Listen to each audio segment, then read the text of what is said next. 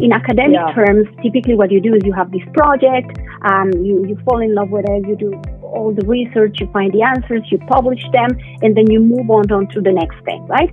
When you're trying to commercialize a product, um, you launch this company, you hire all these employees, and you need to ensure that you have long-term funding to ensure that you're meeting um, all all the goals and the milestones uh, in the long run.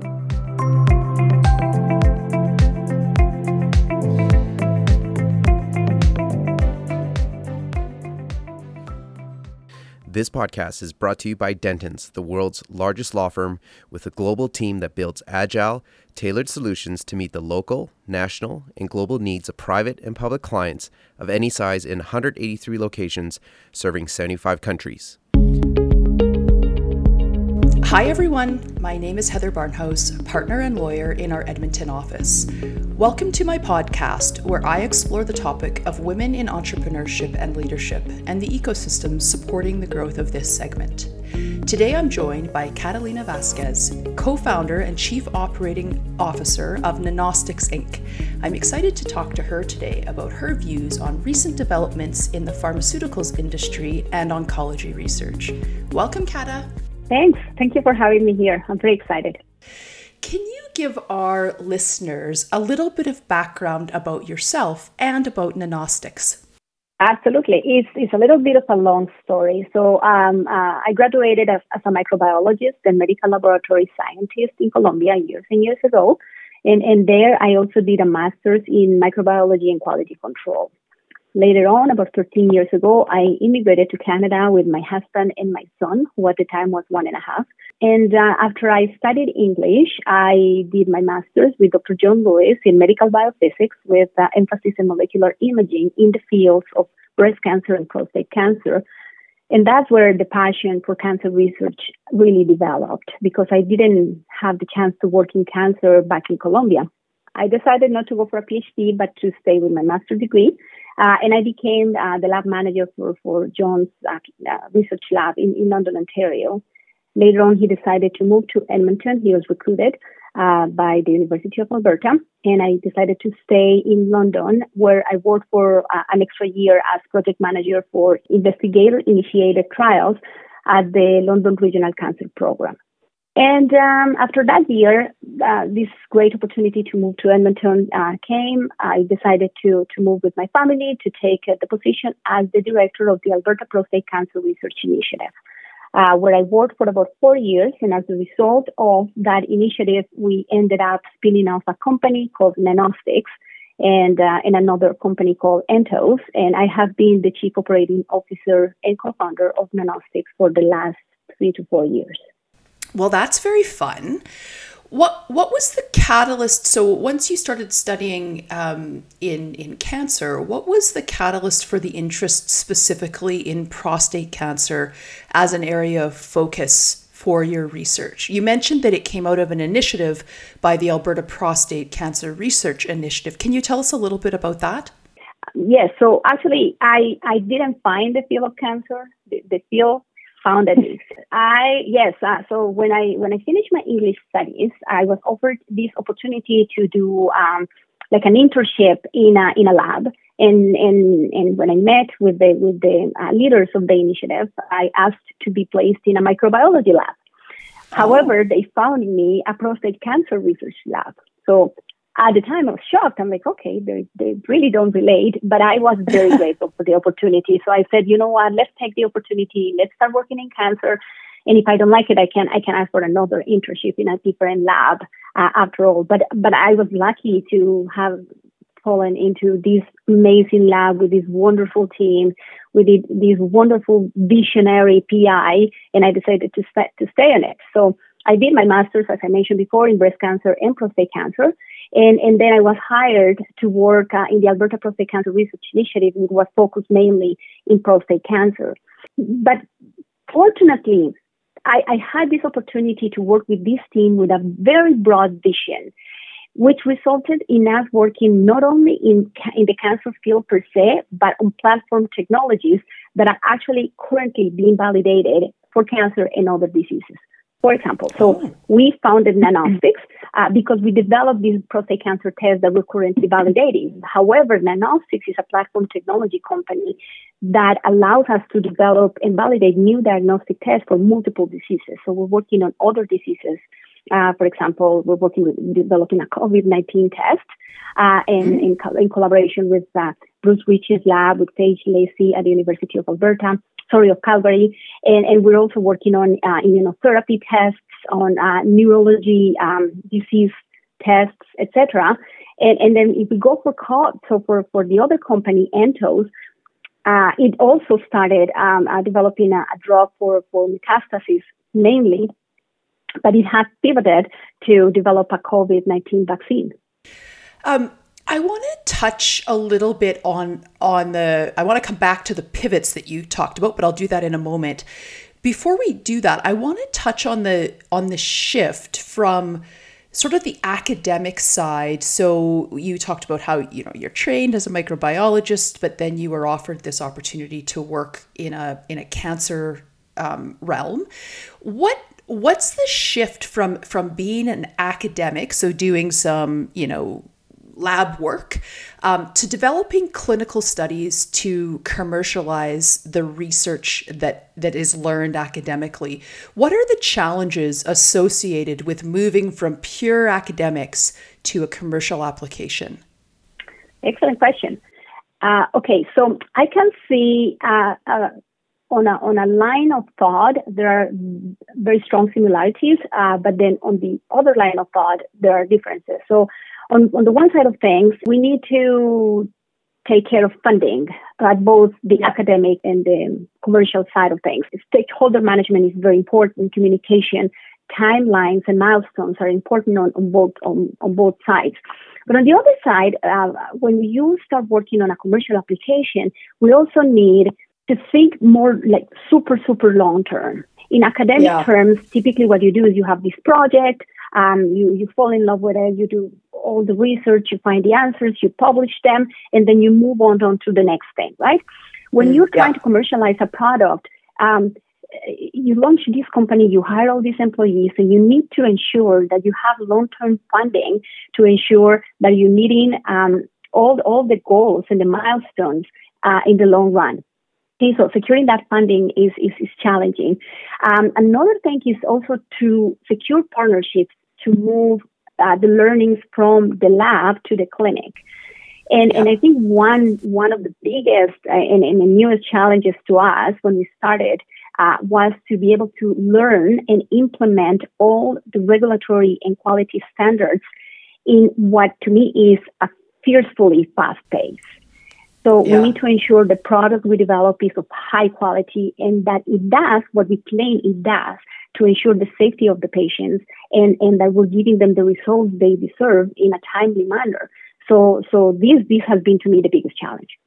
That's that's interesting, and I think that um, you know pure academics, as you say, you're really focused. Uh, this is obviously a complete oversimplification, but you're really focused on what are the results and what can I publish from that, and perhaps there are some patents that can be um, applied for to protect that intellectual property but that's kind of often where it stops. Whereas, obviously, on the commercialization pathway, you want ideally your product to get to market. And then once it gets to market, you want it to have that competitive advantage. You want it to stay in the market. And, and so, the even the you know the marketing I, I don't think that very many academic labs think so much or, or don't think very long term about the marketing implications. Whereas, obviously, for a commercial venture, the marketing and the business development obviously becomes a really key component to how you keep that product, um, you know, in the market long term. So you've touched a little bit on this in terms of the importance of partnerships, and I, I you mentioned obviously early on that Nanostics had partnered with the Alberta Cancer Foundation, and you've spoken uh, previously about, to me, anyways, about some collaboration amongst other researchers to help sort of test the product. Can you tell our listeners a little bit about those collaborations and how important is that partnership aspect uh, in the commercialization process? Yes. So this is a very collaborative story. Alberta has been uh, phenomenal at developing partnerships to allow us to be where we are right now. So to begin with, the Alberta Prostate Cancer Research Initiative was born as a partnership between the Bird Dogs, a group of philanthropists, and the Alberta Cancer Foundation, who partnered to uh, raise uh, the necessary dollars to bring a chair in prostate cancer research to Alberta, and that is Dr. John Lewis. Later on, after he was brought in, um, we had a series of consultation meetings um, facilitated by the Alberta Cancer Foundation with a truly multidisciplinary team to be able to focus on what were the, going to be the goal of the of the research for um, for the next five years, if you will. And, and that's where we decided to focus on developing a new diagnostic test for prostate cancer and also a new um, therapeutic sorry, therapeutic agent uh, for, for prostate cancer and for metastasis in general. So as you can imagine, the amount of partnerships that were generated to be able to make this happen were, were huge. But then after we grew the Alberta Prostate Cancer Registry and Biorepository, uh, we have recruited over 4,000 men in Alberta. So imagine like the collaboration, wow. the, the buy-in yeah. from, from the men in Alberta was great. And thanks to them, we were able to establish this huge biobank. And then we have shared more than several thousand samples with the world, with multiple labs to develop these new tests for prostate cancer. And it turned out that through these experiments, um, Dr. John Lewis's platform, when using the samples from APCaRI, uh, we were able to develop these very accurate tests uh, to predict prostate cancer and its aggressiveness. Then after that, we decided yeah. to launch a company that is Nanostics. And again, we were very, very fortunate to have the support from a ton of partners. So, so we were able to to partner with the Alberta Cancer Foundation, with DynaLife, and with um, and with the government of Alberta through this program called Asbury, um, to be able to bring all of our instruments, the clinical instruments, to DynaLife and have their own medical lab technologies run the test for us. And that is a wow. huge help they provided us with because it is it is some sort of validation. So one thing is to run the test in, in your own small lab at the University of Alberta. But then another thing is to have a clinical lab with clinical people run your test. And they were instrumental yes. to help us develop our standard operating procedures, all the forms, all the validation that needed to take place for a test to actually make it in the clinic. And then, uh, yeah, the collaborations continue. Uh, right now, so we're, we're trying to find partners, for example, in the United States uh, for the clinical trial. So we were able to run the study here in, in, in partner sites in Edmonton and Calgary. Uh, we also have a site in Whitehorse, and we're opening new sites with uh, some very prestigious universities of the United States and, and some other clinics in the United States. So again, this speaks to the need uh, to collaborate and partner uh, to be able to to to validate and, and venture into the commercialization field. That's that's really interesting, and I I wonder, you know, there's there's a lot of industries where people wouldn't necessarily collaborate because the people that they would collaborate with potentially are their competitors. Is it common in in this uh, diagnostic and, and medical field that you would see this level of collaboration, or is this something that's unique to Nanostics' experience? No, I think I think see both both sides of the coin, if you will. Um, obviously, our biggest collaborators, sorry, our biggest competitors will not um, divulge any of their secrets for for fear right, of competition. Right. But at the same time, there are many, many. For for every uh, competitor, there are ten other uh, groups either academic or, or, or based in industry that are willing to collaborate and to find common oh. ground. In fact, um, I can tell you, uh, Nanostics, we, we have at least 10 to 15 uh, collaboration projects going on, uh, both with academia uh, from a- around the world, but also with industry. Oh, that's that's really positive to hear. I want to turn now to the sister company of Nanostics, which is, as you've mentioned, Entos. You mentioned that it was working on a therapy for prostate cancer. Why was it important to separate the diagnostics research that Nanostics was doing from the therapeutics aspect? Well, it, it, it just keeps things clean, more more clean and okay. more, more more like easily tackled, right? So um, yeah There are differences between um, a medical device, which is what we're trying to, to develop at Nanostics, and a, and a therapeutic agent. If, the regulations if, if, you will, the, the, uh, the regulatory agencies are the same. Some of the standards uh, to follow uh, are very similar, but there are some other fundamental differences. And so we felt at the time that it was better to keep them uh, separate. Uh, but at yeah. the same time, I must tell you that we also diverge and collaborate uh, a lot.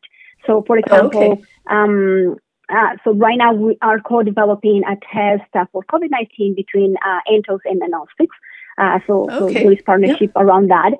but also at the same time, um, so Nanostics has been working a little bit um, um, for a longer time in the validation process. We started our clinical validation study over a year ago, whereas Entos was uh, in the preclinical state, getting ready to launch uh, their their oncology uh, drug uh, by 2021.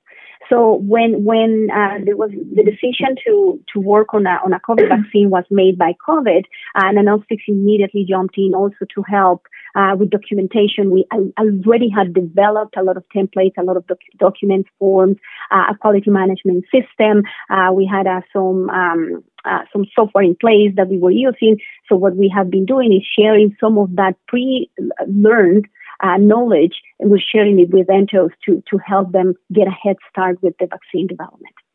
Oh, that's interesting. So, so basically, some of the the work that was done by Nanostics on behalf of the uh, diagnostic aspect has been able to be shared or or translated um, into for for Entos's benefit on the on the therapeutic side. Um, and so, what one company learns, as, I guess you've alluded to previously with the partnerships, uh, there's really a, a, a, nice synergy between the two companies, and you can really share some of the benefits of the learnings that that one has um, for the benefit of the other. Let's just talk a little bit about uh, the the pivot um, that that Entos is doing. Obviously, this is very topical in the in the pandemic world that we're living in. So you talked about how Entos was originally was working on a therapy, and it has evolved into working on a vaccine. Um, for for COVID nineteen, how does such a significant pivot, like moving, or at least it seems like a significant significant pivot uh, to me, where you move from a completely new therapy um, moving to the, the COVID 19 vaccine, how does that affect the ongoing work that Entos or any other research company in such a highly regulated industry is doing on the original work of the therapies for prostate cancer? How do they balance that? That's a good question. Uh, I don't even know how we balance that. um, no, actually, to be serious. Um, uh, no, yes. As I mentioned before, uh, the, the group at Entos, uh, up until the beginning of this year, was a purely research and development team made of scientists working on the on the oncology drug. That the yep. team was getting ready to to start clinical work by 2021. So they still mm-hmm. had like at the beginning of this year one more year to work on this, and then COVID hit. And it turns out. Entos has this very neat platform. So it, we call it a proteolipid vehicle, and, and it really is what it is is is is a, is a, a nanoparticle that is a lipid a lipid uh, membrane with a protein inserted in the in the membrane, but it's hollow. So basically, you you could in theory put anything. So it could be DNA, it could be like genetic genetic material, it could be RNA, it could be um, I don't know, chemotherapeutic agency or some other drugs, right? And, and what is neat yeah. about the technology is that the protein that is inserted in the membrane, when it becomes in contact with the, with the target cell, be it a cancer cell or, or be it a different type of cell, it causes the cell membrane to open, like to open a door. So then oh. whatever is, is cargoed by this nanoparticle is delivered directly into the cell. So, and, oh, and we knew cool. that this this vehicle was uh, could be a very potential, uh, sorry, a very very potent vaccine. Like he, we could use it to develop develop a very potent vaccine. So, so uh, John Lewis, uh, being the visionary he is, he decided to uh, spin and and and start uh, creating the vaccine. So um, I must tell you that this is happening at a tremendous fast pace, but yes. without forgetting about the development of the of the oncology drug. and, and some other projects, very exciting projects we're working on. So uh, we have been hiring tens of new people uh, that's the team. Uh, the the speed has increased by a, a thousand percent, and, and I think that is a, an under, understatement. Um, but no, it, has been a very exciting, challenging. Uh, we have brought uh, tremendous expertise from from uh, all across Canada and North America, um, and the team is working very well together. So it's um, it's very challenging, as you can imagine. Um, everyone is working overtime, um, but uh, but obviously everyone believes in this, and, and we want to do the best we can. So so yeah, it's been exciting. Wow, that is that is exciting, and it's also exciting that the way that you described that, which was was very uh, very simple for for those of us who aren't all that scientifically minded, um, it, it it really highlights that it's it's really the platform. And so if the platform is able to adequately deliver as you you called it the cargoed material so whether that's you know a vaccine or whether that's you know dna or whatever um, it's still actually relevant for other therapies as well right? So that's i think i think part of why it must it must you know there's some good overlap that even though it's pivoted um, the company is still still true to its mission of, of what it was studying in the in the first place. So that's a that that's almost lucky. That's great. Um, I want to talk about the clinical trial for a moment. Um, so, from a clinical trial perspective, how does the clinical trial for a diagnostic or a medical device compare to a therapeutic intervention, so a drug or a vaccine? Is is one faster or slower to get through the regulatory process? That very good question. So, and, and I mentioned how you mentioned uh, intervention, and I'll go to the mm. intervention portion in, in a little while. Uh, but uh, yes, so right now we have two different standards. So pre-COVID and post-COVID. So if we, if we talk about the COVID era, everything is going yeah. faster, right? Both for yeah. for both um, a therapeutic and in a in a in a diagnostic. So the FDA, for example, has generated or has created these these model um, for emergency use authorization of both uh, uh drugs and tests. So uh, and I'll tell you is is uh, is almost at light speed. But uh, yeah, there are, there are differences between non-interventional um, studies, which is our our um, diagnostics. So, so for us to validate clinically uh, the, our diagnostic, uh, we run a, a, study, not a clinical trial, but a clinical study. Oh, okay. And, and yep. the main difference between this is ours is non-interventional. So, how does it look like? Uh, we we uh, partner with a biostatistician and, and with a and with a multidisciplinary team that um, help us develop uh, this protocol, and they tell us uh, the sample size, so how many patients we need to validate our test. In our case, for example, uh, we're validating it in, in 2,800 men. Uh, so mm-hmm. we know that some of them will be diagnosed with prostate cancers and some won't, and that's why we need such a large sample size. And then what we do then is we, we present the study to our patients and, and ask them uh, if they want to participate. And if so, they give us a blood sample and access to the clinical data. And then we send those samples to DynaLife to be processed as part of the clinical study. And then, uh, and then we analyze the results of the, of the, of the testing with the clinical data to see how good our test is to predict if a patient has cancer and if a patient has aggressive prostate cancer that needs treatment. So, so obviously we need to follow the same um, clinical guidelines, good clinical practice, for example. Uh, but then there are some other standards that are different, in particular because the vaccine study, for example, or the oncology study when we, start, when we started, um, are going to be interventional, which means that we will be giving a drug to the participant, being the cancer right. drug or being the vaccine. And, and with right. that comes the potential of having side effects. So these, these right. patients can develop a, a, wide variety of side effects. Uh, obviously, we do preclinical studies uh, in the in the drug side of things to ensure um, that this drug is safe um, in mice, in in, in non-primate, non-human primates, um, et cetera, et cetera. So, so we have a good understanding of the safety of the drug. However, it is impossible to predict what is going to happen when you start first in humans, which is what we're going to right. do with the vaccine. So I, I think the main differences are associated with that interventional portion of, of the clinical studies that we're doing. Mm. And then and then obviously what follows from that is depending on what the you know what the, the side effects are, for example, or the adverse events or whatever happens, then then you need to follow up on that and the pace. We I mean we've seen that in the news certainly in this pandemic era where some clinical trials have been halted um, because of maybe some unexpected results, and they want to obviously be careful that they don't replicate those results in in other patients. And so I think they they need to build in a little a little more time uh, to just anticipate and, and analyze what those what those results are. Whereas on the diagnostic side, um, you don't you don't have that sort of added layer of, of complication. Absolutely, and and another thing is is the sample size. So as I mentioned, mm. for for for our uh, diagnostic study, we're recruiting 2,800 patients.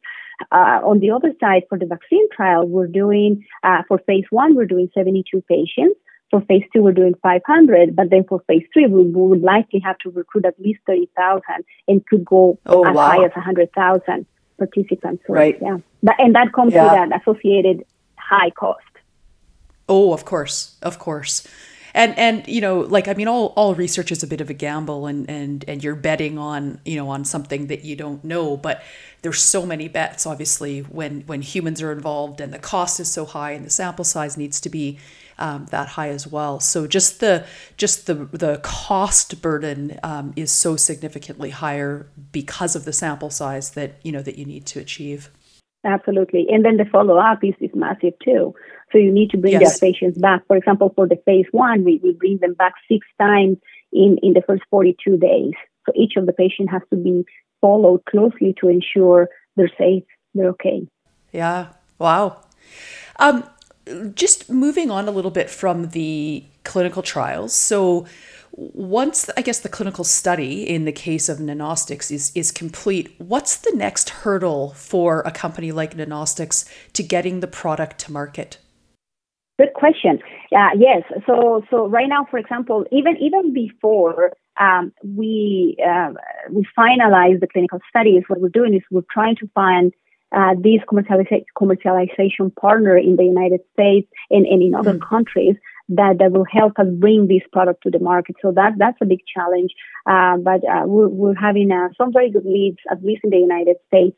Um, and then after that, you find a partner, then we will need to find the resources and to build uh, a sales force team. So, and that is mm. massive. I, I was surprised. I didn't know this. I, I just learned this about six months ago. The amount of money you need to build this sales force and to do all the marketing and sales um, plans and to execute them is is is huge. is is way more expensive than whatever we have spent so far. Wow. So you've got to really plan for the, I guess, a capital raise to allow the funding to uh, to then move on to the next stage. So so really nothing's easy, I guess. well, uh, it, it's not easy, but it's also very exciting. So yeah, yes. every every new thing. I I am I'm I'm a perpetual learner. So if if oh, you have me learning new stuff, I'm I'm there and I'm happy. So all to, me, all this is just very exciting. It never ends. It just continues, and and it's the next step. And what is the next step? What are the challenges that are coming? And what is the new learning that I can get from it? So it's very cool. Well, that's uh, that is exciting, and it's exciting to watch. And obviously, you know, the especially I think in in a pandemic, the need for healthcare tools, whether that's diagnostics or interventions or therapies, I think the world's eyes have been opened uh, quite wide with the need for that. Uh, so I think uh, I think lots of people have some empathy for the for the hurdles and the challenges that uh, that the companies need to overcome to be successful. Where can our listeners find out more about Nanostics? Yeah, we have a very nice webpage. It's called nanosticsdx.com. So the, there is some information there, and then we also have a contact us uh, session. So if you have any other questions that you would like to be addressed, uh, don't hesitate to email us at uh, info at nanosticsdx.com, uh, and then uh, we can respond to you.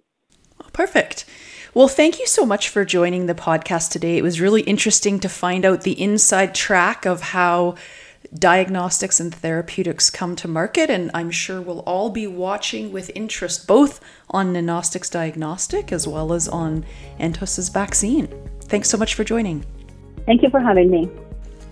Thank you for joining the podcast today. If you like the podcast, don't forget to subscribe or follow to get notified when we have an update.